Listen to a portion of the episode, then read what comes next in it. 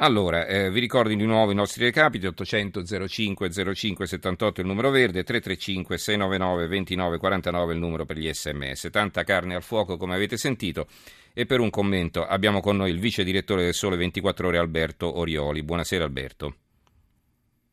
Pronto Orioli, ci senti? Buonasera a voi, sì. Perfetto. Sentite? Adesso sì, anche noi. Allora, partiamo dalla legge di stabilità, quella che un tempo chiamavamo manovra economica. Eh, come sempre, dal momento in cui viene presentata, tutti si danno da fare eh, per modificarla a colpi di emendamenti. Eh, passiamo velocemente in rassegna i punti sui quali la discussione è più accesa. Partiamo dal canone RAI Orioli che il governo vorrebbe inserire nella bolletta elettrica. Sì, è una misura inserita a sorpresa che ha trovato lo scetticismo anche da parte delle autority che vigilano eventualmente sulla corretta applicazione di questo tipo di novità. È chiaro che ha suscitato grandi polemiche, l'obiettivo sarebbe quello di abbassare il canone, pagare meno, pagare tutti, è discutibile sicuramente. Io credo che possa essere un'opportunità per ragionare meglio sul tema del mercato radiotelevisivo, in effetti forse cominciando a ragionare sul tema della privatizzazione di una parte perlomeno eh, della RAI perché questo consentirebbe di creare effettivamente un mercato un po' più... Ma come mai le aziende del settore mercato. sono contrarie? Ma ehm, francamente io credo che sia perché c'è un po' un sistema complesso di, nelle modalità di erogazione, alla fine diventerebbe difficile da gestire, probabilmente darebbe, ci, creerebbe sicuramente un sistema di scappatoia perché immagino che sia corredato, anche se non è scritto nell'emendamento ancora, a un sistema di autocertificazioni o co- cose simili qualora una, una, famiglia o una persona non abbia l'apparecchio televisivo. Questo è evidente mm-hmm. che bisogna tutelare chi poi la televisione davvero non ce l'ha. E non, non escludo che ci potremmo trovare di fronte a un popolo, diciamo così, di, di persone prive di televisore. Ecco. Allora, la social guard e il buono bebè, anche qui sembra tutto ancora un po' incerto, o sbaglio? Sì, eh, diciamo ancora è, un, si sta è una modalità, sì, se ne sta discutendo, c'è una serie di emendamenti, oggi c'è questa cosa che abbassa la soglia dell'ISE perché in effetti l'idea del bonus bebè con una soglia che arrivava a 90.000 euro era effettivamente non proprio un, po troppo, un strumento di tipo assistenziale ma era qualcosa di più, adesso averlo ancorato a, una, a un target di 25.000 euro è un po' più razionale. L'estensione agli immigrati desta molta preoccupazione in chi in questo momento, secondo me, su questo tema sta facendo uno scampolo di campagna elettorale e quindi i toni si sono particolarmente accesi su questo, ma è chiaro che il governo deve mettere in campo politiche di tipo inclusivo perché la rivolta sociale, diciamo così, che ha molte ramificazioni, in questo momento si sta saldando in modo pericoloso e sicuramente è un tema che un governo serio deve affrontare. Questo è un piccolo contributo per mm-hmm. tentare di affrontare questa, questo disagio che è anche più di un disagio.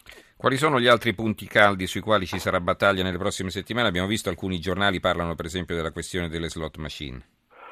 Beh sì, quello su, sicuramente la questione della sanatoria è un provvedimento abbastanza sgradevole, non c'è dubbio che poi si presta chiaramente a polemiche, come è giusto mm-hmm. che sia, perché la questione del dell'eccesso dell'uso dell'azzardo è una vera e propria tassa sulla povertà, come si suol dire la, l'idea del gioco, perché tra l'altro il gioco ha il massimo del successo quando c'è un, un, un, dire, un sottofondo di disperazione economica, come è noto, quindi è particolarmente odiosa l'idea del condono. Eh, diciamo sono importanti invece le, le, le, norme approvate oggi che aumentano il corredo per la dotazione degli ammortizzatori sociali, quella è una cosa molto importante anche se i 400 milioni sono ancora poca cosa rispetto al, alle necessità, al fabbisogno che comunque la crisi economica ci impone. Mm-hmm. È importante il segnale che è stato dato sulla mini dote di una dozzina di milioni o poco più, insomma, per eh, continuare a, a, ad allargare le maglie della cosiddetta legge Sabatini, che è quella che incentiva l'innovazione delle imprese che investono in macchinari innovativi, quello è molto importante diciamo, per intercettare un nuovo flusso di ripresa economica. Ecco, quelli sono i provvedimenti davvero rilevanti che in questo momento ritengo sia meglio allora, Piero, un camionista, ci scrive da Treviso, Renzi non può cambiare l'Italia e l'Europa discostandosi dai valori maturati dalla popolazione con convinzioni e sacrifici, tra parentesi, eh, scrive articolo 18. Allora, veniamo in, intanto all'Europa, il ministro Padoan ha nuovamente rassicurato sull'ampiezza delle riforme che il nostro governo sta portando avanti, ma perché c'è qualche bocciatura nell'aria? No, beh, purtroppo la bocciatura in parte ce, ce l'hanno già data, con qualche margine di condono, diciamo così. Mm-hmm la prima uscita che ha fatto la Commissione Juncker con il suo Falco Katainen, che è il custode dell'ortodossia del rigore finanziario del quadro macroeconomico, ci ha già imposto di fatto una correzione rispetto all'entità della legge di stabilità che era stata messa in campo dal governo mm-hmm. italiano. È una correzione che lo stesso Padoan aveva messo più o meno a bilancio in modo eh, previdente, diciamo così. Sì, sì, no, dico, la correzione è stata fatta come richiesto, no? però siccome visto che ci si ritorna su, Padoan sembra quasi che voglia anticipare... Eh beh, eh. Perché sicuramente il quadro previsionale fa conto su una situazione nel medio periodo che non sarà quella reale, perché mm-hmm. le aspettative sulla crescita non ci sono più per, per, per molto tempo, ahimè, e quindi questo... Eh, diciamo così, distrugge qualunque tipo di, di, quadro previsivo che era stato fatto con i precedenti provvedimenti. Mm-hmm. È importante questa, questo documento, questa lettera che tra l'altro avevamo anticipato ieri sul Sole 24 in cui il Ministro sostanzialmente va all'incasso della riforma del Jobs Act, che è la, una delle riforme più importanti come simbolo anche che l'Europa ci chiedeva da tempo. E finalmente il governo Renzi può dire di averla portata a casa e quindi mm-hmm. eh, pretende che questa cosa venga comunque valorizzata nella valutazione del quadro macroeconomico. Ricordiamo che già la precedente riforma Fornero, per esempio delle pensioni, al governo Monti va, si, si, tradusse in uno sconto del 0,5% del deficit, ecco, non poca cosa effettivamente. Mm-hmm. Allora abbiamo una telefonata, Antonio ci chiama eh, dalla zona di Parma, è un camionista, quindi è in viaggio. Buonasera Antonio. Buonasera. Prego. Io, per quanto riguarda la social card degli immigrati, io non sono razzista, per l'amor di Dio. Eh, delle volte dico ai miei figli il razzismo esiste anche sul pianerottolo di casa, tra noi italiani stessi, perché succede in tutti, come al mio paese e a tutti gli altri paesi. Eh, se mi, mi, hanno visto morire a me di fame, diciamo, ho attraversato un brutto periodo, eh, però eh, lo stesso italiano, se mi poteva vedere morto, mi vedeva mi potete mm. mettere altri piedi sopra. Invece se al posto mio fosse stato una, uh, una, un'altra nazione, robe varie, gli avrebbe dato da mangiare, da vestire, robe varie. Ecco perché dico, non sono razzista, per l'amor di Dio, perché non, ognuno di noi uh, è nato dove Dio l'ha fatto nascere, mm-hmm. per l'amor di Dio. Però voglio dire, pure di dare la social card agli, immigrati, immigrati sì. Mm. Eh, perché non ce la dà pure a noi? Bene, grazie Antonio. Quindi lei dice prima agli italiani, poi pensiamo agli immigrati. Questo è il senso del suo intervento. Eh, se vuoi rapidamente commentare, eh, Orioli, e poi ti voglio fare un'ultima domanda. Prego. Ma no, io dico quello che ho detto prima, nel senso che il governo deve comunque mettere in campo dei provvedimenti inclusivi perché la, la fase di malessere sociale, di disagio che riguarda in questo momento anche le frange eh, dell'immigrazione che tra l'altro stanno ponendo una specie di guerra tra poveri, lo stiamo vedendo nelle periferie con questa guerra mm. della casa che è in atto in questi giorni, sono segnali molto pericolosi e qualche, qualche eh, indicazione di soluzione il governo la deve dare. La social card può essere una piccola cosa, un segnale in questa direzione.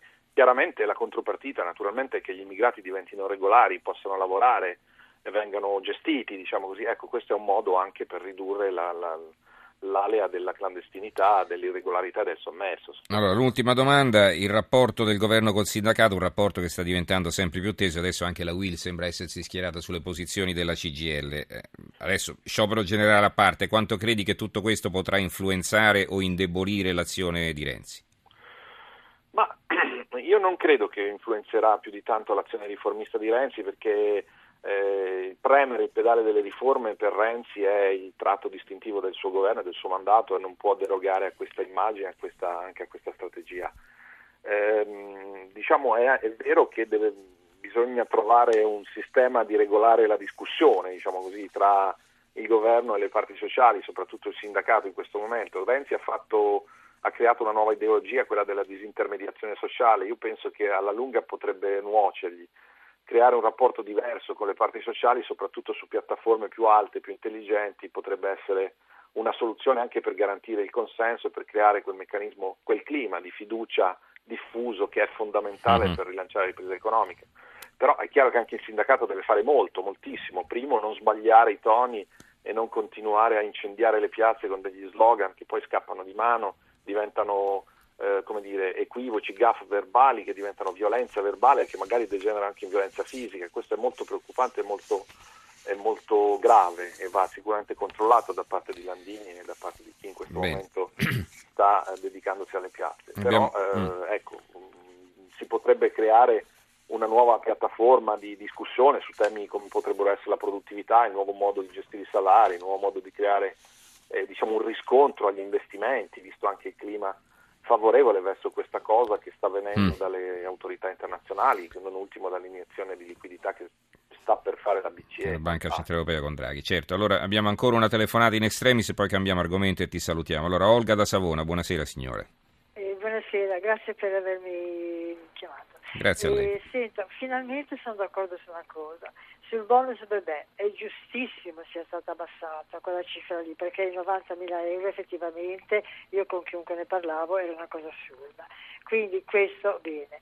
Invece sul canone TV sì. ehm, io penso che battiamo sempre sullo stesso chiodo, cioè paghiamo noi cittadini e quello che non pagano, cioè gli evasori, quelli che non pagano il canone. Io ad esempio non ho la televisione, vado a vederla da mia sorella, poi mm-hmm. vengo qui e sento la radio voi. Ecco.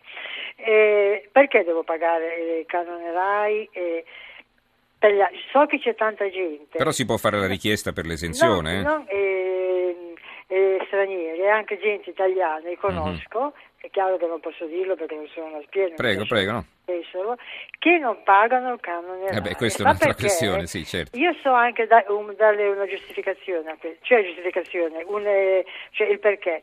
Perché c'è gente che si trasferisce da una città all'altra, parliamo dell'Italia, eh, mm-hmm. da una città all'altra e, uh, ad esempio, uno che da Milano viene a abitare a Savona e con, si porta dietro la televisione non paga il canone RAI perché non risulta. Bene, la ringrazio quindi, signora Olga. Comunque, ecco, sì. di queste. Però, Volevo, però signora, eh, veramente. per mm. me è stata fatta per pagare anche il canone a stranieri e altra gente. No, sa qual è il problema? Ecco, il problema, eh. signora Olga, è che la tassa sul canone RAI è la più evasa in assoluto. C'è un tasso di evasione che supera il 30% e quindi in qualche modo bisogna cercare di provvedere perché appunto è ingiusto, come dice lei, che a pagarla siano solo alcuni e i furbi eh, naturalmente evitino di pagarla. Poi bisogna vedere se il, il sistema scelto, prescelto eh, dal governo, questo di inserire eh, la tassa eh, nella bolletta elettrica, sia effettivamente la soluzione migliore.